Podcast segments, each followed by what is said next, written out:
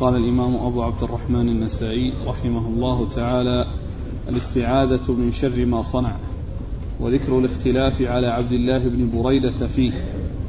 قال أخبرنا عمرو بن علي قال حدثنا يزيد وهو ابن زريع قال حدثنا حسين المعلم عن, عن عبد الله بن بريدة عن بشير عن بشير بن كعب عن شداد بن أوس عن النبي صلى الله عليه وآله وسلم أنه قال إن سيد الاستغفار أن يقول العبد اللهم أنت ربي لا إله إلا أنت خلقتني وأنا عبدك وأنا على عهدك ووعدك ما استطعت أعوذ بك من شر ما صنعت أبوء لك بذنبي وأبوء لك بنعمتك علي فاغفر لي فإنه لا يغفر الذنوب إلا أنت. فإن قالها حين يصبح موقنا بها فمات دخل الجنة وإن قالها حين يمسي موقنا بها دخل الجنة. خالفه الوليد بن ثعلبة. بسم الله الرحمن الرحيم. الحمد لله رب العالمين وصلى الله وسلم وبارك على عبده ورسوله نبينا محمد وعلى آله وأصحابه أجمعين. أما بعد يقول النسائي رحمه الله الاستعاذة من شر ما صنع أي استعاذة الإنسان من شر ما صنعه الإنسان. وقوله ومعنى صنعه يعني عمله وفعله. وقد أورد النسائي حديث شداد بن أوس رضي الله تعالى عنه أن النبي صلى الله عليه وسلم قال إن سيد الاستغفار أن يقول العبد اللهم أنت ربي لا إله إلا أنت خلقتني وأنا عبدك وأنا على عهدك ووعدك ما استطعت. أعوذ بك من شر ما صنعت. أبوء لك بذنبي وأبوء بنعمتك وأبوء بنعمتك علي. فاغفر لي فإنه لا يغفر الذنوب إلا أنت. فإذا قالها موقنا بها حين يصبح دخل الجنة. وإن قالها موقنا بها حين يمسي دخل الجنة. وهذا يدل على عظم شأن هذا الدعاء وأنه سيد الاستغفار وفي بعض الروايات أفضل الاستغفار. ومعنى هذا أن شأنه عظيم وثوابه عظيم وأن كل إنسان يستعمله ويأتي به أنه خير ما يأتي به الإنسان ولكن لا يعني هذا أنه يترك غيره بل يؤتى به ويؤتى بغيره. ولكن هذا فيه إشارة إلى عظم شأنه وعظيم قدره وجزيل ثوابه عند الله عز وجل. وذلك أنه مشتمل مع الاستعاذة بالله عز وجل من شر ما صنع الإنسان ومن سؤاله أن يغفر له ذنوبه مشتمل على الثناء على الله عز وجل وتعظيمه واعتراف الإنسان بضعفه وبذنبه.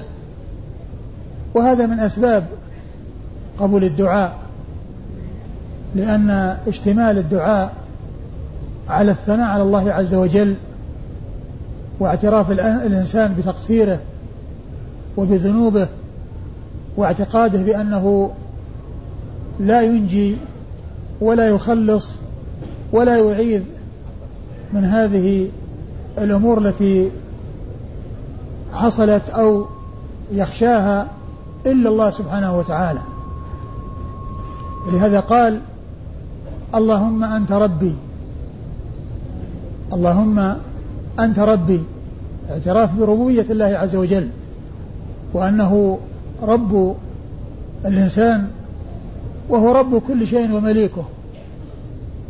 وأعظم سورة في القرآن هي سورة الفاتحة وهي فاتحة القرآن وفاتحتها الحمد لله رب العالمين. الحمد لله رب العالمين.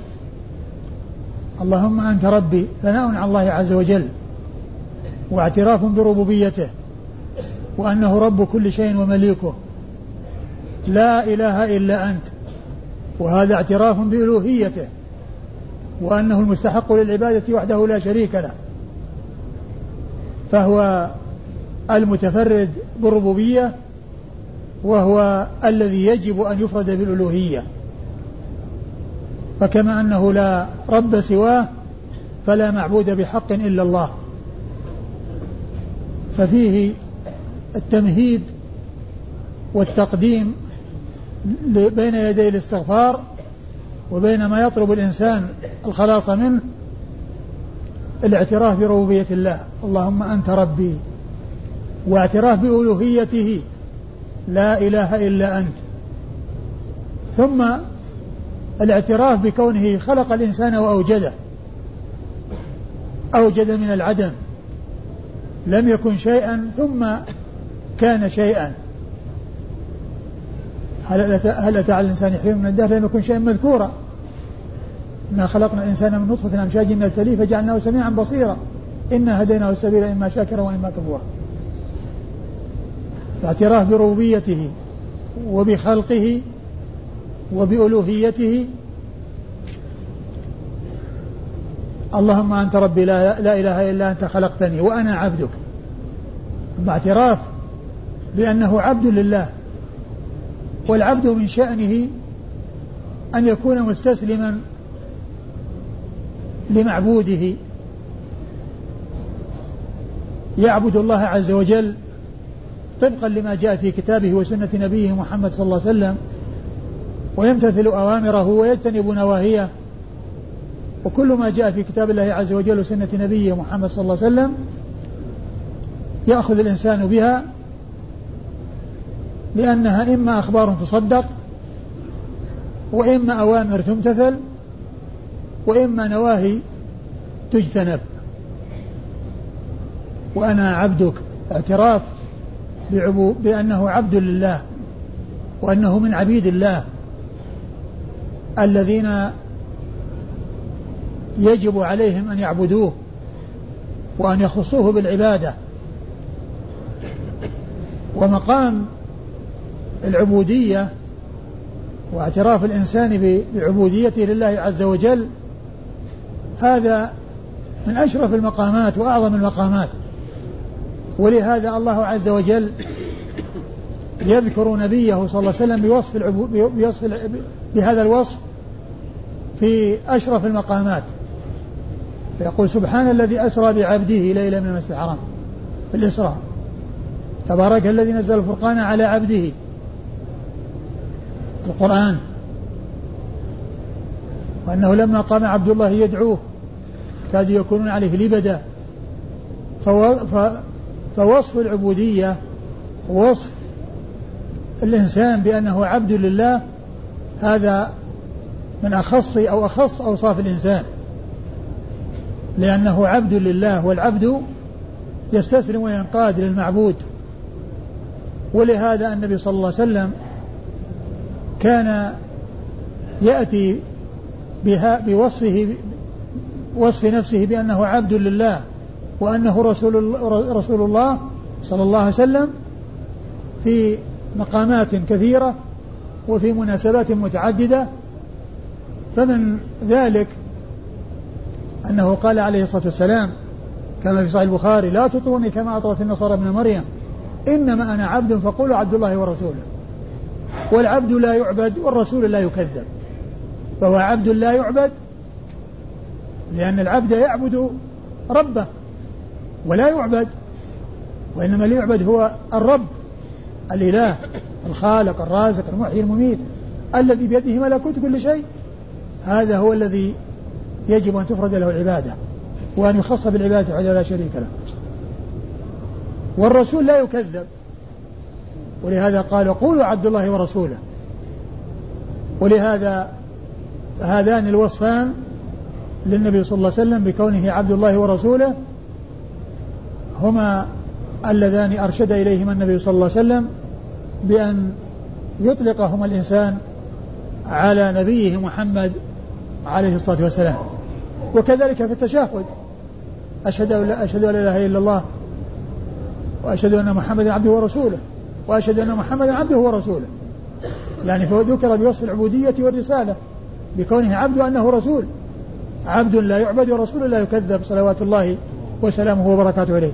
إذا قول الداعي بهذا الدعاء وأنا عبدك اعتراف بأنه عبد الله عز وجل وأن من شأن العبد أن يخضع للمعبود وأن يجعل أعماله خالصة لوجه معبوده وهو الله سبحانه وتعالى. وأنا على عهدك ووعدك ما استطعت. وأنا على عهدك ووعدك ما استطعت. قيل في معناه أن العهد والوعد يرجع إلى الإنسان. وجاء بعد ذلك ما استطعت يعني على حسب استطاعتي وعلى ما أقدر عليه لأن الله لا يكلف نفسا إلا وسعها. على عهدك يعني ما عاهدتك عليه. ووعدتك به من إخلاص العمل لك واتباع نبيك محمد صلى الله عليه وسلم وذلك بمقتضى الشهادتين شهادة أن لا إله إلا الله وأن محمد رسول الله. لأن شهادة أن لا إله إلا الله تقتضي أن يفرد بالعبادة وحده لا شريك له. وشهادة أن محمد رسول الله صلى الله عليه وسلم تقتضي بأن يعبد الله طبقا لما جاء عن الرسول الكريم صلوات الله وسلامه وبركاته عليه. أنا على عهدك يعني ما عاهدتك عليه وعدتك به من آه الاتيان بمقتضى الشهادتين شهادة أن لا إله إلا الله وأن محمد رسول الله. وقيل إن قوله وأنا على عهدك يعني ما عهده الله عز وجل من لزوم طاعته وطاعة رسوله صلى الله عليه وسلم ووعدك يعني ما وعد به من الثواب لمن أطاع الله عز وجل وأطاع الرسول صلى الله عليه وسلم. وعلى هذا فقوله ما استطعت يرجع إلى الأول يعني آه وأنا على يعني ما عهدته إلي وما كلفتني به ما استطعت. إذا كان الوعد إنما هو من الله عز وجل. يعني وهو الوعد بالثواب على من فعل الفعل الذي عهد الله تعالى به إلى عباده وأمرهم به وألزمهم به وعدهم على ذلك المثوبة والأجر منه سبحانه وتعالى في الدنيا وفي الآخرة. لأن تقوى الله عز وجل آثارها وثمراتها تحصل في الدنيا والآخرة. أعوذ بك من شر ما صنعت. لأن الذي مضى كله تمهيد وكله ثناء على الله عز وجل. واعتراف بربوبيته ثم قال أعوذ بك من شر ما صنعت.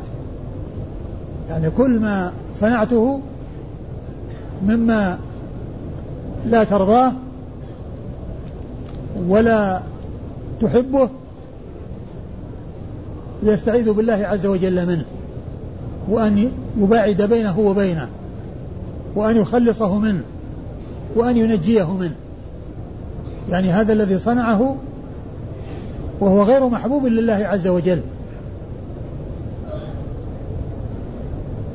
أعوذ بك من شر ما صنعت. ثم قال أبوء لك بذنبي. يعني اعترف بذنبي. وأبوء لك بنعمتك علي. يعني وأعترف بفضلك علي وإحسانك إلي. وأنك أعطيتني النعم وأوليتني النعم ومع ذلك قابلتها بالمعصية وقابلتها بالذنوب. فأنا أعترف بأني مذنب وأعترف بأن فضلك علي عظيم وأن نعمك علي سابغة وأنك أمهلتني ولم تعاجلني بالعقوبة. ثم قال فاغفر لي. فإنه لا يغفر الذنوب إلا أنت. يطلب المغفرة من الله ويقر بأن الذنوب إنما يغفرها الله عز وجل فهو الذي لا يغفرها إلا هو. فهذا دعاء عظيم. سماه الرسول صلى الله عليه وسلم سيد الاستغفار. وجاء عنه أنه أفضل الاستغفار. نعم. قال أخبرنا عمرو بن علي. عمرو بن علي هو الفلاس. ثقة أخرج له أصحاب كتب الستة وهو شيخ لأصحاب كتب الستة. عن يزيد وهو ابن زريع. عن يزيد وهو ابن زريع وهو ثقة أخرج له أصحاب كتب الستة. عن حسين المعلم. عن حسين بن ذكوان المعلم وهو ثقة ربما وهم. نعم. أخرج له أصحاب كتب الستة. عن عبد الله بن بريدة. عن عبد الله بن بريدة بن حصيب الأسلمي وهو ثقة أخرج له أصحاب كتب الستة. عن بشير بن كعب. عن بشير بن كعب وهو ثقة أخرج له البخاري وأصحاب السنن. البخاري وأصحاب السنن. عن شداد بن أوس. عن شداد عن شداد بن أوس بن ثابت وهو ابن أخي حسان بن ثابت. حسان بن ثابت عمه صحابي أخرج حديثه أصحاب كتب الستة. قال خالفه الوليد بن ثعلبة. ثم قال خالفه الوليد بن ثعلبة ولم يذكر هذه المخالفة كما هي عادته بأنه يذكر بعدما يذكر الحديث يقول خالفه فلان ثم يأتي بالإسناد والمتن الذي فيه فلان. وهنا ما ذكر هذه أو هذا الذي حصل من الإسناد الذي به المخالفة. ما ذكر الإسناد الذي به المخالفة. وكذلك في السنة الكبرى بعده لم يذكر يعني هذا الإسناد مع أن الترجمة فيها الإشارة إلى الاختلاف على عبد الله بن بريدة الترجمة فيها الاختلاف على عبد الله بن بريدة وفيه ذكر الاختلاف على عبد الله بن بريدة ومع ذلك ما ذكر هذا الاختلاف وإنما أشار إلى مخالفة آه من؟ مخالفة خالفه الوليد بن ثعلبة الوليد بن ثعلبة. ولم يذكر هذه المخالفة كعادته التي يسلكها عندما يقول خالفه فلان فيأتي بالإسناد الذي فيه فلان والمتن وفيه مخالفة مخالفته للذي الشخص الذي ذكر أنه خالفه في الإسناد الذي قبله. نعم. قال رحمه الله تعالى الاستعاذة من شر ما عمل وذكر الاختلاف على هلال. قال أخبرنا يونس بن عبد الأعلى عن ابن وهب قال أخبرني موسى بن شيبة عن الأوزاعي عن عبدة بن أبي لبابة أن ابن, أن ابن يساف حدثه أنه سأل عائشة رضي الله عنها زوج النبي صلى الله عليه وآله وسلم ما كان أكثر ما يدعو به رسول الله صلى الله عليه وآله وسلم قبل موته. قالت كان أكثر ما كان يدعو به اللهم إني أعوذ بك من شر ما عملت ومن شر ما لم أعمل. ثم ورد النسائي هذه الترجمة الاستعاذة من شر ما عمل. يعني من شر ما عمله الإنسان. وأورد فيه حديث عائشة رضي الله عنها أنها سئلت ما كان أكثر ما كان يدعو به الرسول صلى الله عليه وسلم قبل موته؟ قالت كان يكثر أن يقول اللهم إني أعوذ بك من شر ما عملت ومن شر ما لم أعمل. قوله من شر ما عملت هذا دعاء عام. كل ما عمله الإنسان مما فيه شر ومما هو ليس بخير وكذلك مما لم يعمله الإنسان. في المستقبل يعني أن يعني يستعيذ بالله من شر ما لم يعمله يعني بحيث لا يقع فيه. فيستعيذ بالله من شر ما وقع حتى يخلص منه ويستعيذ من شر ما لم يقع وما لم يعمل حتى يسلم منه ويسلم من الوقوع فيه. فهو دعاء جامع من جوامع كلمه صلوات الله وسلامه وبركاته عليه ومن وجوامع أدعيته عليه الصلاة والسلام. قال أخبرنا يونس بن عبد الأعلى. يونس بن عبد الأعلى الصدفي المصري ثقة أخرج حديث مسلم والنسائي وابن ماجه. عن ابن وهب عن ابن وهب عبد الله بن وهب المصري ثقة فقيه أخرج له أصحاب الكتب الستة عن موسى بن شيبة عن موسى بن شيبة وهو مقبول نعم أخرج له أبو داود في المراسيل والنسائي وهو مقبول أخرج حديث أبو داود في المراسيل والنسائي عن الأوزاعي عن الأوزاعي عبد الرحمن بن عمرو الأوزاعي ثقة فقيه أخرج له أصحاب الكتب الستة. عن عبد عن عبدة بن أبي لبابة. عن عبدة بن أبي لبابة وهو ثقة أخرج حديثه البخاري ومسلم في المقدمة. لا. ها؟ صحيح.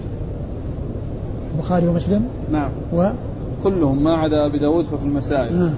أخرج له أصحاب الكتب الستة إلا أبا داود ففي المسائل. لم يخرج له إلا في المسائل. أيوه. عن ابن يساف. عن ابن يساف وهو هلال بن يساف. هلال بن يساف وهو ثقة نعم أخرج له البخاري تعليقا ومسلم وأصحاب السنن أخرجه البخاري تعليقا ومسلم وأصحاب السنن عن عائشة. عن عائشة أم المؤمنين رضي الله عنها وأرضاها الصديقة بنت الصديق آه، من أوعية السنة وحفظتها وهي واحدة من سبعة أشخاص عرفوا بكثرة الحديث عن النبي صلى الله عليه وسلم. قال أخبرني عمران بن بكار قال حدثنا أبو المغيرة قال حدثنا أوزاعي قال حدثني عبدة قال حدثني ابن يساف قال سئلت عائشة رضي الله عنها ما كان أكثر ما كان يدعو به النبي صلى الله عليه وآله وسلم. قالت كان أكثر دعائه أن يقول اللهم إني أعوذ بك من شر ما عملت ومن شر ما لم أعمل ما لم أعمل بعد. ثم ورد النسائي حديث عائشة رضي الله عنها وهو مثل ما تقدم. قال أخبرني عمران بن بكار. عمران بن بكار ثقة أخرج حديثه النسائي وحده. عن أبي المغيرة. عن أبي المغيرة هو سليمان بن حيان وهو ما أخرجته. نعم. أنا سليمان بن حيان. اللي وجدته أنا عبد القدوس بن حجاج نعم الخولاني. عبد القدوس نعم. عبد القدوس بن الحجاج نعم. ما هو سليمان بن حيان. سليمان بن حيان شخص آخر سيأتي. عبد القدوس بن الحجاج وهو ثقة أخرجه أصحاب كتب الستة. عن الأوزاعي عن عبده عن ابن يساف عن عائشة. وقد مر ذكرهم جميعا. قال أخبرني محمد بن قدامة عن جرير عن منصور عن هلال بن يساف عن فروة بن نوفل قال أنه قال سألت أم المؤمنين عائشة رضي الله عنها عما كان رسول الله صلى الله عليه وآله وسلم يدعو قالت كان يقول أعوذ بك من شر ما عملت ومن شر ما لم أعمل ثم ورد النسائي حديث عائشة من طريق أخرى وهو مثل ما تقدم قال أخبرني محمد بن قدامة. محمد بن قدامة المصيصي وهو ثقة أخرج حديث أبو داود والترمذي والنسائي. أبو داود والنسائي وابن ماجه. أبو داود والنسائي وابن ماجه. عن جرير. عن جرير بن عبد الحميد الضبي الكوفي ثقة أخرج له أصحاب كتب الستة. عن منصور. عن منصور بن المعتمر الكوفي ثقة أخرج له أصحاب كتب الستة. عن هلال بن يساف عن فروة بن نوفل. عن هلال بن يساف وقد مر ذكره عن فروة بن نوفل وهو ثقة أخرج حديثه مسلم وأبو داود والنسائي بن ماجه. مسلم وأبو داود والنسائي بن ماجه. عن أم المؤمنين. عن عائشة وقد مر ذكرها. قال أخبرنا هناد عن أبي الأحوص عن حسين عن هلال عن فروة بن نوفل عن عائشة رضي الله عنها أنها قالت كان رسول الله صلى الله عليه وآله وسلم يقول اللهم إني أعوذ بك من شر ما عملت ومن شر ما لم أعمل. ثم ورد النسائي حديث عائشة من طريق أخرى وهو مثل ما تقدم. قال أخبرنا هناد. هناد بن السري. وهو ثقة أخرج حديث البخاري في خلق أفعال العباد ومسلم وأصحاب السنة. عن أبي الأحوص. عن أبي الأحوص سلام بن سليم الحنفي وهو ثقة أخرج له أصحاب كتب الستة. عن حسين. عن حسين بن عبد الرحمن وهو ثقة أخرج له أصحاب كتب الستة. عن هلال عن فروة عن عائشة. وقد مر ذكرهم. قال رحمه الله تعالى الاستعاذة من شر ما لم يعمل قال أخبرنا محمد بن عبد الأعلى قال حدثنا المعتمر عن أبيه عن حسين عن هلال بن يساف عن فروة بن نوفل أنه قال سألت عائشة رضي الله عنها فقلت حدثيني بشيء كان رسول الله صلى الله عليه وآله وسلم يدعو به. قالت كان رسول الله صلى الله عليه وآله وسلم يقول اللهم إني أعوذ بك من شر ما عملت ومن شر ما لم أعمل. ثم ورد النسائي الترجمة وهي الاستعاذة بالله الاستعاذة من شر ما لم يعمل. ورد في حديث عائشة ومثل ما تقدم. قال أخبرنا محمد بن عبد الأعلى محمد بن عبد الأعلى هو الصنعاني وهو ثقة أخرج حديثه مسلم وأبو داود في القدر والترمذي والنسائي وابن ماجه. عن المعتمر. عن المعتمر بن سليمان بن طرخان التيمي ثقة أخرج له أصحاب كتب الستة. عن أبيه. عن أبيه وهو كذلك ثقة أخرج له أصحاب كتب الستة. عن حصين عن هلال عن فروة عن عائشة. وقد مر ذكرهم. قال أخبرنا محمود بن غيلان قال حدثنا أبو داود قال حدثنا شعبة عن حصين قال سمعت هلال بن يساف عن فروة بن نوفل أنه قال قلت لعائشة رضي الله عنها أخبريني بدعاء كان رسول الله صلى الله عليه وآله وسلم يدعو به. قالت كان يقول اللهم إني أعوذ بك من شر ما عملت ومن شر ما لم أعمل. ثم ورد النسائي حديث عائشة من طريق أخرى وهو مثل ما تقدم. قال أخبرنا محمود بن غيلان. محمود بن غيلان المروزي وهو ثقة أخرج حديث أصحاب كتب الستة إلا أبا داود. عن أبي داود. عن أبي داود الطيالسي سليمان بن داود ثقة. أخرج حديث البخاري تعليقا ومسلم وأصحاب السنن عن شعبة عن شعبة بن الحجاج الواسطي ثم البصري وهو ثقة أخرجه أصحاب كتب الستة. عن حصين عن هلال عن فروة عن عائشة. وقد مر ذكرهم. قال رحمه الله تعالى الاستعاذة من الخسف. قال أخبرنا عمرو بن منصور قال حدثنا الفضيل بن الفضل بن دكين عن عبادة بن مسلم أنه قال حدثني جبير بن أبي سليمان بن جبير بن مطعم أن ابن عمر رضي الله عنهما قال سمعت رسول الله صلى الله عليه وآله وسلم يقول اللهم إني أعوذ بعظمتك أن أغتال من تحتي. قال جبير وهو الخسف قال عبادة فلا أدري قول النبي صلى الله عليه وآله وسلم أو قول جبير. ثم ورد النسائي الاستعاذة من الخسف وهو الذهاب في الأرض. وأورد فيه حديث ابن عمر. حديث ابن عمر رضي الله تعالى عنهما أن النبي صلى الله عليه وسلم قال اللهم إني اللهم إني أعوذ بك أن أغتال من تحتي. اللهم إني أعوذ بعظمتك. إني أعوذ بعظمتك أن أغتال من تحتي. قال جبير أحد رواة الحديث يعني الخصف يعني كونه يغتال من تحته يعني يخسف به الأرض. تخسف به الأرض. ثم قال بعد ذلك قال مسلم قال عبادة. عبادة بن مسلم لا أدري كلام جبير لا أدري هو كلام كلام النبي صلى الله عليه وسلم أو كلام جبير.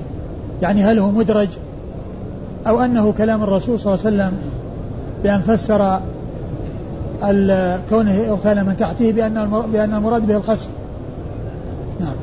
قال أخبرنا عمرو بن منصور. عمرو بن منصور النسائي ثقة أخرج حديثه النسائي وحده. عن الفضل بن دكين. الفضل بن دكين أبو نعيم الكوفي ثقة.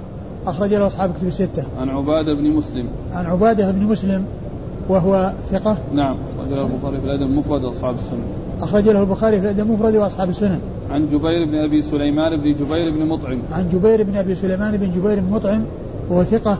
أخرج له البخاري في الأدب المفرد وأبو داود والنسائي بن ماجه.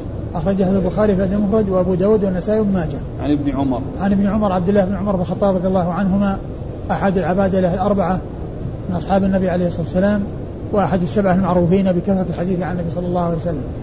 قال أخبرنا محمد بن الخليل قال حدثنا مروان هو ابن معاوية عن علي بن عبد العزيز عن عبادة بن مسلم الفزاري عن جبير بن أبي سليمان عن ابن عمر رضي الله عنهما أنه قال كان النبي صلى الله عليه وآله وسلم يقول اللهم فذكر الدعاء وقال في آخره أعوذ بك أن أغتال من تحتي يعني بذلك الخسف ثم ورد النسائي حديث ابن عمر من طريق أخرى وهو مثل ما تقدم. قال أخبرنا محمد بن الخليل. محمد بن خليل بن حماد وهو صدوق أخرجه النسائي. وهو صدوق أخرج حديث النسائي. عن مروان هو ابن معاوية. مروان هو ابن معاوية البزاري وهو صدوق ثقة أخرج له ثقة آه، يدلس أسماء الشيوخ يعني آه، تدليس الشيوخ أي أي تدليس أسماء الشيوخ. يعني كونه يذكر شيوخه على وجه فيه تعمية وفيه خفاء بأن ينسبه إلى جد غير معروف أو يذكر له نسبة غير معروفة أو يذكره بكنيته ونسبته إلى أبيه أو بكنيته ونسبته إلى جده. هذا يسمى تدليس الشيوخ لأن فيه تعمية وتوعير الوصول إلى معرفة الشخص وقد وقد يحكم على الشخص بأنه مجهول وأنه لا يعرف وأنه لا يعرف له ترجمة مع أنه شخص معروف ولكنه ذكر بغير ما اشتهر به ذكر بغير ما اشتهر به وهو وحديثه أخرجه أصحاب الكتب الستة. عن علي بن عبد العزيز. عن علي بن عبد العزيز وهو غراب علي بن غراب وهو عبد العزيز إيش كان فيه؟ صدوق أخرجه النسائي بن ماجه صدوق حديثه النسائي بن ماجه. عن عبادة بن مسلم الفزاري عن جبير بن أبي سليمان عن ابن عمر. وقد مر ذكرهم. قال رحمه الله تعالى الإستعاذة من التردي والهدم. قال أخبرنا محمود بن غيلان قال حدثنا الفضل بن موسى عن عبد الله بن سعيد عن صيفي مولى أبي أيوب عن أبي اليسر عن أبي اليسر قال كان رسول الله صلى الله عليه وآله وسلم يقول اللهم إني أعوذ بك من التردي والهدم والغرق والحريق وأعوذ بك أن يتخبطني الشيطان عند الموت وأعوذ بك أن أموت في سبيلك مدبرا وأعوذ بك أن أموت لديغا. ثم ورد النسائي هذه الترجمة وهي الاستعاذة من التردي والهدم. الاستعاذة من التردي والهدم يعني كونه يتردى من شاهق ومكان عالي ف يعني آه، يموت أو يتضرر ويحصل له ضرر يعني بسبب ذلك يعني بأن آه، يصيبه عاهة من العاهات فيبقى عاجزا أو مقعدا لا يستطيع الحركة والهدم كذلك يعني انهدام الدار عليه أو انهدام جدار عليه وقوع جدار عليه يترتب عليه موت أو آه نقص وخلل وضعف يحصل بسبب ذلك فيكون لا يستطيع الحركة ولا يستطيع الذهاب والإياب. نعم. أورد فيه حديث أورد حديث أبي اليسر. حديث أبي اليسر كعب بن عمرو رضي الله تعالى عنه كعب بن عمرو السلمي رضي الله تعالى عنه وفيه أن النبي صلى الله عليه وسلم كان يقول اللهم إني أعوذ بك من التردي. من التردي. يعني التردي من مكان شاهق أو مكان مرتفع أو تردي في حفرة يعني يتردى من من جبل أو يتردى في حفرة وفي بئر. أيوة. والهدم. والهدم انهدام يعني شيء عليه جدار أو بنيان أو بيت. والغرق. والغرق الغرق في, في الماء. نعم. والحريق. والحريق يعني آه، حريق النار. وأعوذ بك أن يتخبطني الشيطان عند الموت. وأعوذ بك أن يتخبط الشيطان عند الموت يعني يستولي عليه عند الموت فيحول بينه وبين التوبة ويحول بينه وبين حسن الخاتمة والعياذ بالله. فيكون سيء الخاتمة ويكون له سوء الخاتمة لكون الشيطان آه، استولى عليه في تلك الحال التي هي مفارقة الحياة والانتقال إلى الدار الآخرة. فلا يختم له بخير. ولهذا جاء عن النبي صلى الله عليه وسلم أنه قال لقنوا موتاكم لا إله إلا الله فإنه من كان آخر كلام من الدنيا لا إله إلا الله دخل الجنة. نعم. وأعوذ وأعوذ بك أن أموت في سبيلك مدبرا. وأعوذ بك أن أموت في سبيلك مدبرا. يعني فارا من الزحف. وقد جاء في الحديث أن الفرار من الزحف من الكبائر ومن السبع الموبقات. التي جاء ذكرها في الحديث عن رسول الله صلى الله عليه وسلم. وأعوذ بك أن أموت لديغا. وأعوذ بك أن أموت لديغا يعني بسبب ذوات السموم كالحية والعقرب وغيرها. قال أخبرنا محمود بن غيلان. أخبرنا محمود بن غيلان وهو المروزي وهو ثقة أخرج حديثه أصحاب الكتب الستة إلا أبا داود وفي تحفة الأشراف قال إنه محمود بن سليمان البلخي وهو صدوق أخرج حديثه النسائي وحده. عن الفضل بن موسى. عن الفضل بن موسى المروزي وهو ثقة أخرج له أصحاب الكتب الستة. عن عبد الله بن سعيد. عن عبد الله بن سعيد بن أبي هند وهو صدوق ربما وهم أخرج له أصحاب الكتب. صدوق ربما وهم أخرج له أصحاب الكتب الستة. عن صيفي مولى أبي أيوب. عن صيفي بن زياد مولى أبي أيوب الأنصاري وهو ثقة أخرج له مسلم وأبو داود والترمذي والنسائي. وهو ثقة أخرج حديثه مسلم وأبو داود. مسلم وأبو داود والترمذي والنسائي. عن أبي اليسر. عن أبي اليسر وهو كعب بن عمرو السلمي رضي الله تعالى عنه وحديثه أخرجه مسلم وأصحاب السنن. والبخاري في الأدب المفرد. البخاري في الأدب المفرد ومسلم وأصحاب السنن. على كل جاء هذا عن الرسول صلى الله عليه وسلم. يعني جاء عنه هذا ويمكن أن يكون يعني أنه يعني يصير فيه مباغتة فلا يعني فلا يعني فلا يحصل منه استعداد ولا يحصل منه يعني يعني بيان ما له وما عليه. وكذلك أيضا ما يترتب على ذلك من كونه يعني لا يحصل له أن أن يذكر الله عز وجل وأن يثني عليه في تلك النهاية. ولا يعني هذا أن كل من يموت يعني يكون شهيدا. ليس كل من يموت بالغرق يكون شهيدا لأنه يمكن أن يكون الإنسان يموت على حالة سيئة فلا يكون شهيدا. وإن كان مات بهذه الطريقة وإن مات بهذه الطريقة. قال أخبرنا يونس بن عبد الأعلى. ومن المعلوم أن هؤلاء الشهداء الذين جاء ذكرهم في بعض الروايات في بعض الأحاديث هم شهداء في ثواب الآخرة من حيث لهم ثواب في الدار الآخرة. نعم. قال أخبرنا يونس بن عبد الأعلى قال أخبرني أنس بن عياض عن عبد الله بن سعيد عن صيفي عن أبي اليسر رضي الله عنه أن رسول الله صلى الله عليه وآله وسلم كان يدعو فيقول اللهم إني أعوذ بك من الهرم والتردي والهدم والغم والحريق والغرق وأعوذ بك أن يتخبطني الشيطان عند الموت وأن أقتل في سبيلك مدبرا وأعوذ بك أن أموت لديغا. ثم ورد النسائي حديث أبي اليسر من طريق أخرى وهو مثل ما تقدم. فيه الهرم. فيه. اللهم إني اعوذ بك من الهرم. نعم فيه ذكر الهرم. وقد مر في أحاديث عديدة. والغم. والغم يعني كذلك يعني وهو الحزن و نعم. قال أخبرنا يونس بن عبد الأعلى عن أنس بن عياض. أنس بن عياض. إيش قال فيه؟ ثقة أخرج أصحاب الكتب. ثقة أخرجه أصحاب الكتب الستة. عن عبد الله بن سعيد عن صيفي عن أبي اليسر.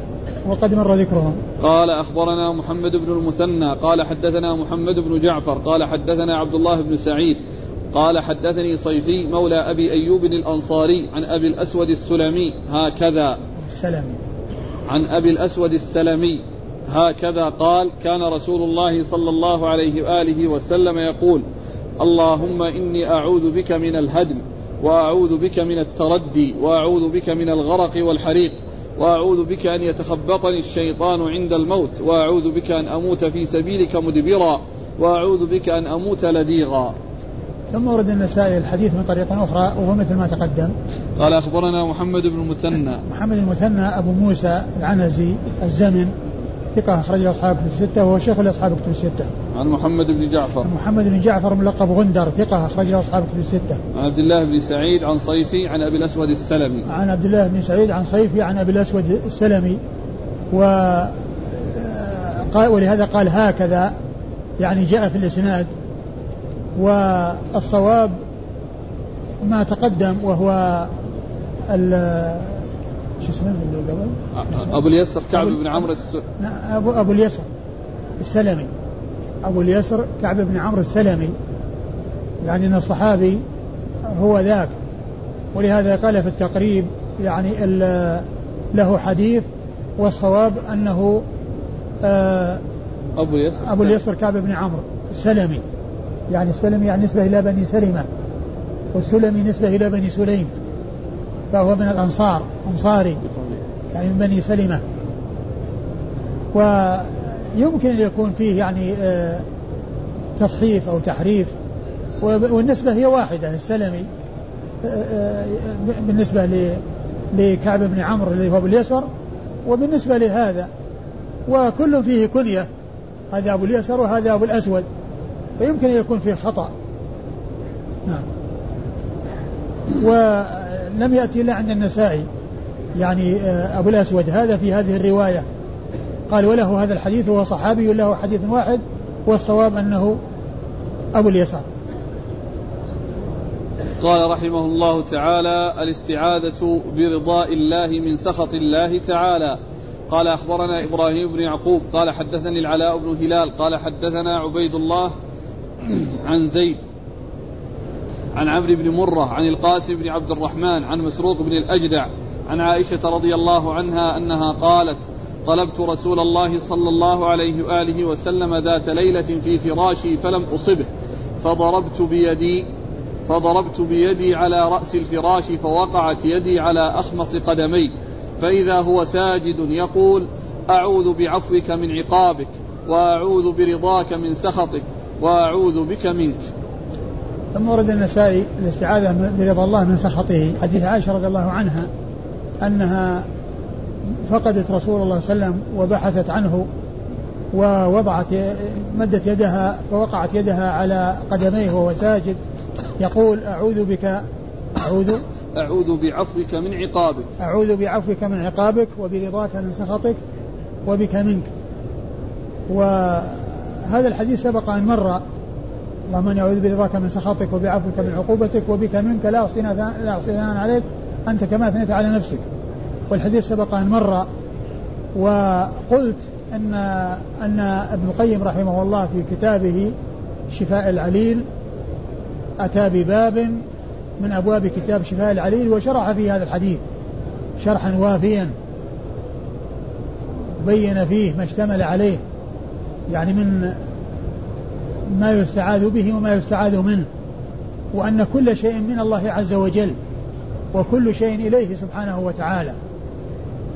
وقد استوفاه ابن القيم رحمه الله في كتابه شفاء العليل في باب من أبوابه الثلاثين. لأن كتاب شفاء العليل اشتمل على ثلاثين بابا. كلها تتعلق بالقضاء والقدر. ومن جملة الأبواب الثلاثين باب يتعلق بشرح هذا الحديث. أيوة. قال أخبرنا إبراهيم بن يعقوب. وفيه إثبات صفة الرضا والغضب لله سبحانه وتعالى. نعم. قال أخبرنا إبراهيم بن يعقوب. إبراهيم يعقوب الجوزجاني وهو ثقة أخرج حديثه أبو داود. أبو داود والنسائي وابن ماجه. أبو داود والترمذي والنسائي. أبو داود والترمذي والنسائي. عن العلاء بن هلال. عن العلاء بن هلال وهو فيه لين أخرج حديثه النسائي وحده. عن عبيد الله. عن عبيد الله وهو ابن عمرو الرقي وهو ثقة أخرج له أصحاب الكتب. نعم. ثقة أخرج له أصحاب الكتب الكتب الستة. وبالمناسبة قبل درسين يعني جاء ذكر عبيد الله يروي عن إسرائيل. عبيد الله يروي عن إسرائيل. نعم. رقم كم؟ خمس آلاف وأربعمائة وأربعة وتسعين. من الذي يروي عنه؟ قال أخبرني هلال بن العلاء عن أبي. قال حدثنا عبيد الله عن إسرائيل عن عبد الملك بن عمير. أي نعم. هذا الذي يروي عن عبد الملك بن عمير. يروي فيه عن عبد عبد الملك بن عمير.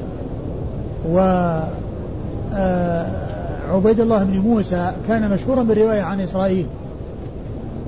و والأمر كما ذكرتم في أن أن أن عبيد الله يروي عن عبد الملك يعني في تحفة الأشراف يعني ما في ذكر إسرائيل وإنما عبيد الله يروي عن عبد الملك بن ابن عمير.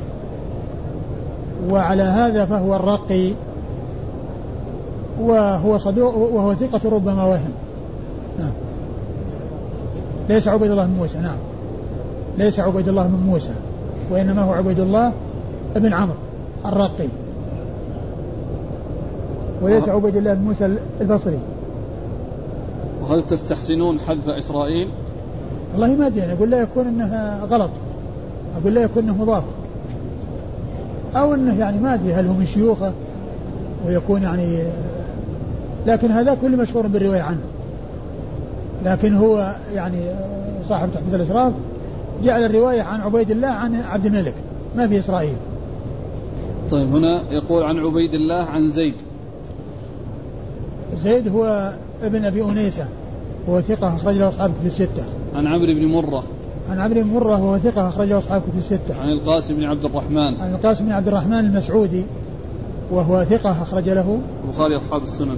البخاري وأصحاب السنن. عن مسروق بن الأجدع. عن مسروق بن الأجدع وهو ثقة أخرج له أصحاب الكتب. عن عائشة. عن عائشة وقد مر ذكرها. قال رحمه الله تعالى الاستعاذة من ضيق المقام يوم القيامة.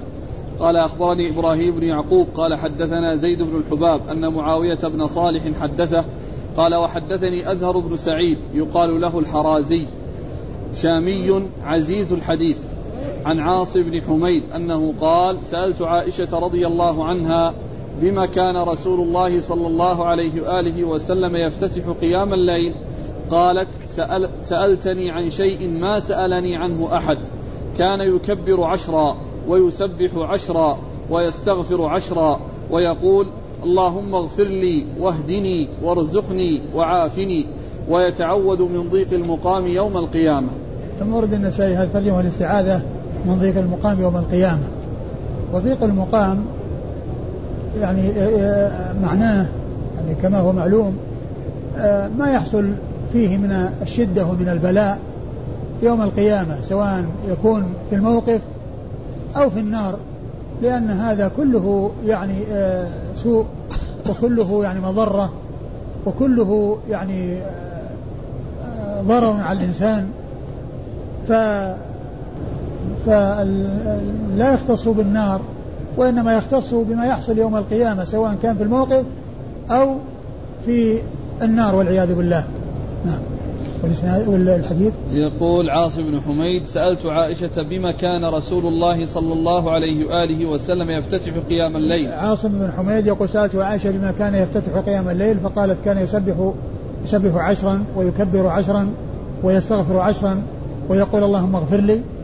واهدني وارزقني وعافني. اللهم اغفر لي واهدني اغفر لي واهدني وارزقني وعافني.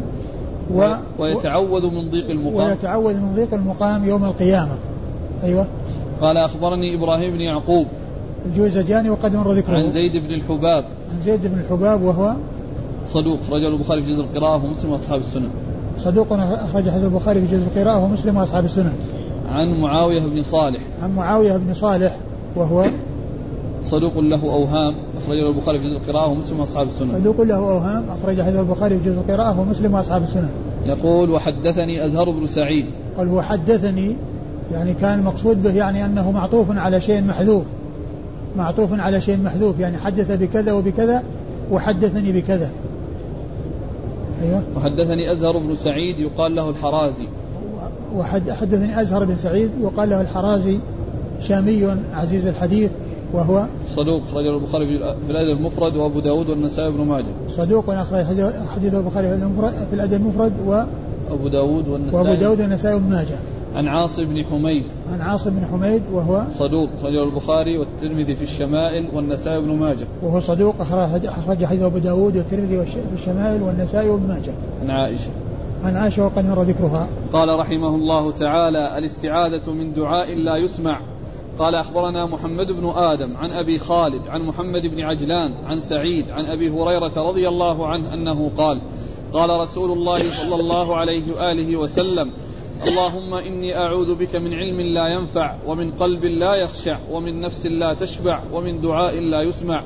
قال أبو عبد الرحمن سعيد لم يسمعه من أبي هريرة بل سمعه من أخيه عن أبي هريرة. ثم ورد النسائي هذه ترجمة في الاستعاذة بالله. الاستعاذة من دعاء لا يسمع. الاستعاذة من دعاء لا يسمع يعني لا يستجاب. لأن يسمع بمعنى يستجاب. قل سمع الله لمن حمده يعني استجاب الله لمن حمده. ولهذا جاء في بعض الروايات ومن دعوة لا يستجاب لها. ومن دعوة لا يستجاب لها وهي بمعنى لا يسمع. لا يستجاب لها بمعنى لا يسمع يعني لا يستجاب. وأورد النسائي حديث أبي هريرة رضي الله عنه المشتمل على هذه الأربع أعوذ بالله من من قلب لا يخشع ومن دعاء لا يسمع ومن نفس لا تشبع ومن علم لا ينفع. ومن علم لا ينفع. هذه الأربعة وقد مر ذكرها في من طرق متعددة. نعم. قال أخبرنا محمد بن آدم. محمد بن آدم الجهني صدوق أخرج حديثه أبو داود والنسائي. عن أبي خالد. عن أبي خالد وهو سليمان بن حيان الأحمر. أبو خالد الأحمر سليمان بن حيان وهو صدوق يخطئ أخرج له أصحاب الكتب. صدوق يخطئ أخرج له أصحاب الكتب الستة. عن محمد بن عجلان. عن محمد بن عجلان المدني. ثقة صدوق أخرج حديث البخاري تعليقا ومسلم وأصحاب السنن عن سعيد. عن سعيد سعيد بن أبي سعيد المقبري وهو ثقة أخرجه أصحاب الكتب الستة. عن أبي هريرة. عن أبي هريرة وهو عبد الرحمن بن صخر الدوسي صاحب رسول الله صلى الله عليه وسلم وأكثر أصحابه حديثا على الإطلاق. قال أبو خالفه لا. قال أبو عبد الرحمن سعيد لم يسمعه من أبي هريرة أيوة. بل سمعه من أخيه عن أبي هريرة. قال أبو عبد الرحمن سعيد لم يسمعه أي هذا الحديث من أبي هريرة وإنما سمعه من أخيه عن أبي هريرة ثم ذكر الإسناد الذي فيه ذكر آه سماع سعيد من أخيه عباد. قال أخبرنا عبيد الله بن فضال بن إبراهيم قال أخبرنا يحيى يعني ابن يحيى قال أخبرنا الليث بن سعد عن سعيد بن أبي سعد عن سعيد بن أبي سعيد عن أخيه عباد بن أبي سعيد أنه سمع أبا هريرة رضي الله عنه يقول كان رسول الله صلى الله عليه وآله وسلم يقول اللهم إني أعوذ بك من علم لا ينفع ومن قلب لا يخشع ومن نفس لا تشبع ومن دعاء لا يسمع. ثم ورد النسائي حديث أبي هريرة من طريق أخرى وهو مشتمل على الأربع. قال أخبرنا عبيد الله بن فضال بن إبراهيم. عبيد الله بن فضال بن إبراهيم ثقة أخرج حديثه النسائي وحده. عن يحيى يعني ابن يحيى. يحيى يعني ابن يحيى وهو النيسابوري وهو ثقة أخرج حديث البخاري ومسلم والترمذي والنسائي. عن الليث بن سعد. عن الليث بن سعد المصري وهو ثقة فقيه أخرج له أصحاب كتب الستة. عن سعيد عن أخيه عباد بن سعيد. عن سعيد عن أخيه عباد بن سعيد عباد بن أبي سعيد وهو مقبول. أخرج حديث النسائي وحده. أبو داود والنسائي بن ماجه. أخرج حديث أبو داود والنسائي أخرج حديث أبو داود والنسائي بن ماجه. عن أبي هريرة عن أبي هريرة وقد مر ذكره قال رحمه الله تعالى الاستعاذة من دعاء لا يستجاب قال أخبرنا واصل بن عبد الأعلى عن ابن فضيل عن عاصم بن سليمان عن عبد الله بن الحارث أنه قال كان إذا قيل لزيد بن أرقم رضي الله عنه حدثنا ما سمعت من رسول الله صلى الله عليه وآله وسلم يقول لا أحدثكم إلا ما كان رسول الله صلى الله عليه وآله وسلم حدثنا به ويأمرنا أن نقول اللهم إني أعوذ بك من من العجز والكسل والبخل والجبن والهرم وأعوذ وعذاب القبر. اللهم آت نفسي تقواها وزكها أنت خير من زكاها أنت وليها ومولاها. اللهم إني أعوذ بك من نفس لا تشبع ومن قلب لا يخشع ومن علم لا ينفع. ودعوة لا تستجاب. ثم ورد النسائي الترجمة الاستعاذة من دعوة لا تستجاب أو من دعوة لا يستجاب لها أو الاستعاذة من دعاء لا يستجاب. نعم الاستعاذة من دعاء لا يستجاب. وورد فيه حديث زيد بن أرقم رضي الله عنه المشتمل على آه، التعوذ بالله من عدة أمور وكذلك ذكر هذه الأربع التي منها آه، الاستعاذة من من دعوة لا يستجاب لا تستجاب. والحديث سبق أن مر. اللهم إني أعوذ بك. قال نعم. اللهم إني أعوذ بك من العجز والكسل. العجز والكسل. العجز ضد القدرة والكسل ضد النشاط. والبخل والجبن. والبخل ضد الكرم والجبن ضد الشجاعة. والهرم. والهرم الذي هو تقدم في السن بحيث يعني آه، لا آه، لا يأتي بالعبادات يعني كما ينبغي أو أو يكون فاقد العقل بأن يكون يكون زال عقله بسبب الهرم والتقدم في السن. نعم. وعذاب القبر. وعذاب القبر.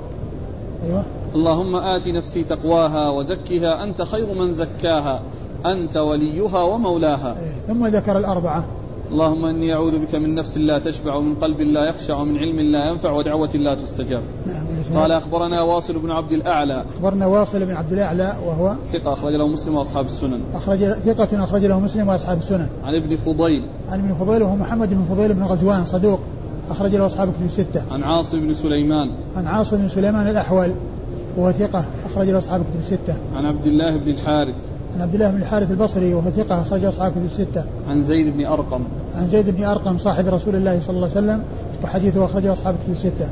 قال أخبرنا محمد بن بشار قال حدثنا عبد الرحمن قال حدثنا سفيان عن منصور عن الشعبي عن أم سلمة رضي الله عنها أن النبي صلى الله عليه وآله وسلم كان إذا خرج من بيته قال بسم الله ربي أعوذ بك من أن أزل أو أضل أو أظلم أو أظلم أو أجهل أو يجهل علي.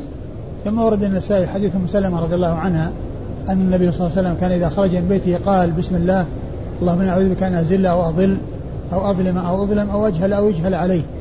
اللهم أزل يعني من الزلل وأضل من الضلال يعني ضل عن الحق والهدى وأن أظلم, أظلم أو أظلم يعني أظلم غيري أو يظلمني غيري. بأن يعني لا لا يصدر مني ظلم لأحد ولا يصدر من أحد ظلم لي. وكذلك أجهل أو يجهل علي. يعني لا يحصل مني فعل أهل الجهل على غيري ولا يحصل من أهل يعني من غيري من أهل الجهل أن يحصل منه الجهل علي. والإسناد؟ قال أخبرنا محمد بن بشار. محمد بن بشار الملقب بن دار البصري ثقة أخرجه أصحاب الستة. وهو شيخ لأصحاب الكتب الستة. عن عبد الرحمن. عبد الرحمن بن مهدي ثقة اخرجه أصحاب الكتب الستة. عن سفيان. عن سفيان بن سعيد بن مسروق الثوري ثقة فقيه وصف بأنه أمير المؤمنين في الحديث وحديث أخرجه أصحاب أصحاب الكتب الستة. عن منصور. عن منصور بن معتمر ثقة أخرجه أصحاب الكتب الستة. عن الشعبي. عن الشعبي عامر بن شراحيل الشعبي ثقة فقيه أخرج له أصحابه الكتب الستة. عن أم سلمة. عن أم سلمة هند بنت أبي أمية رضي الله عنها أم المؤمنين وحديثه أخرجه أصحاب في الستة وهذا الحديث يعني لا علاقة له بالترجمة لأن الترجمة تتعلق بالنهي عن دعوة آه، الاستعاذة من دعوة الله آه، تستجاب وهذا ليس فيه الإشارة إلى هذا. والله تعالى أعلم وصلى الله وسلم وبارك على عبده ورسوله نبينا محمد وعلى آله وأصحابه أجمعين. وإن شاء الله نبدأ بكتاب الأشربة بعد انتهاء موسم الحج في أول محرم وفي الأيام القادمة يكون آه، تكون دروسنا مع الحجاج وتتعلق بما يتعلق بالمناسك والزيارة. والله تعالى أعلم وصلى الله وسلم وبارك على عبده ورسوله نبينا محمد.